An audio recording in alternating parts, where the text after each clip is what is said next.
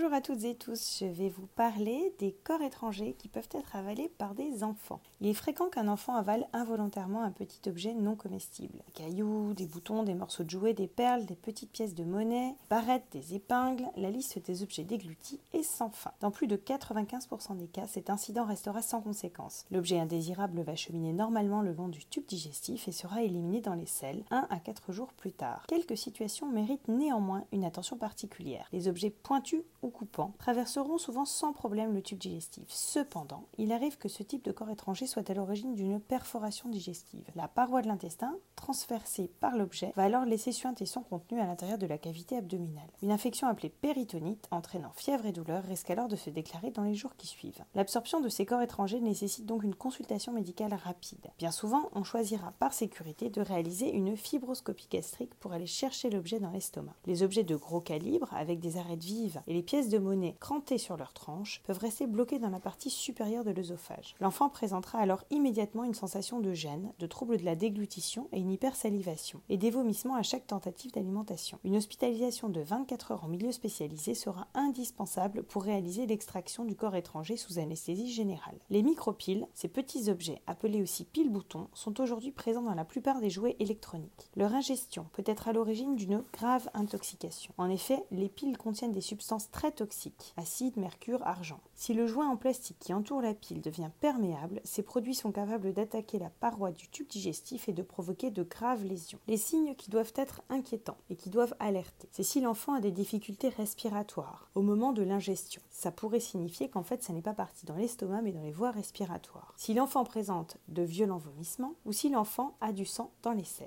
Il faut tout d'abord vérifier l'absence de troubles respiratoires. Pas de panique, il n'y a pas de danger immédiat s'il n'y a pas de troubles respiratoires immédiats. Puis laisser l'enfant à jeun jusqu'à un avis médical. Conduire ensuite tranquillement l'enfant dans un service d'urgence pour réaliser une radiographie qui permettra de localiser le corps étranger s'il est dit radio opaque, c'est-à-dire visible à la radio. Selon la nature de l'objet et sa localisation, on vous proposera une fibroscopie avec une hospitalisation de 24 heures dans un service spécialisé ou encore une simple surveillance à domicile. Pour accélérer l'élimination, faites absorber à l'enfant dans les jours qui suivent de la mie de pain, des légumes verts et de la confiture de rhubarbe par exemple qui facilite l'enrobement et la progression de l'objet. Surveillez les selles et pour détecter l'élimination du corps étranger. Consultez rapidement un médecin en cas de survenue de douleur abdominale. Une radiographie de contrôle à 48 heures peut être réalisée pour surveiller la progression de l'objet indésirable, mais ça n'est pas indispensable. L'essentiel, c'est de faire attention entre un corps étranger dégluti sans symptômes et sans danger immédiat et un corps étranger pulmonaire, c'est-à-dire inhalé dans les voies respiratoires, ce qui peut être une urgence vitale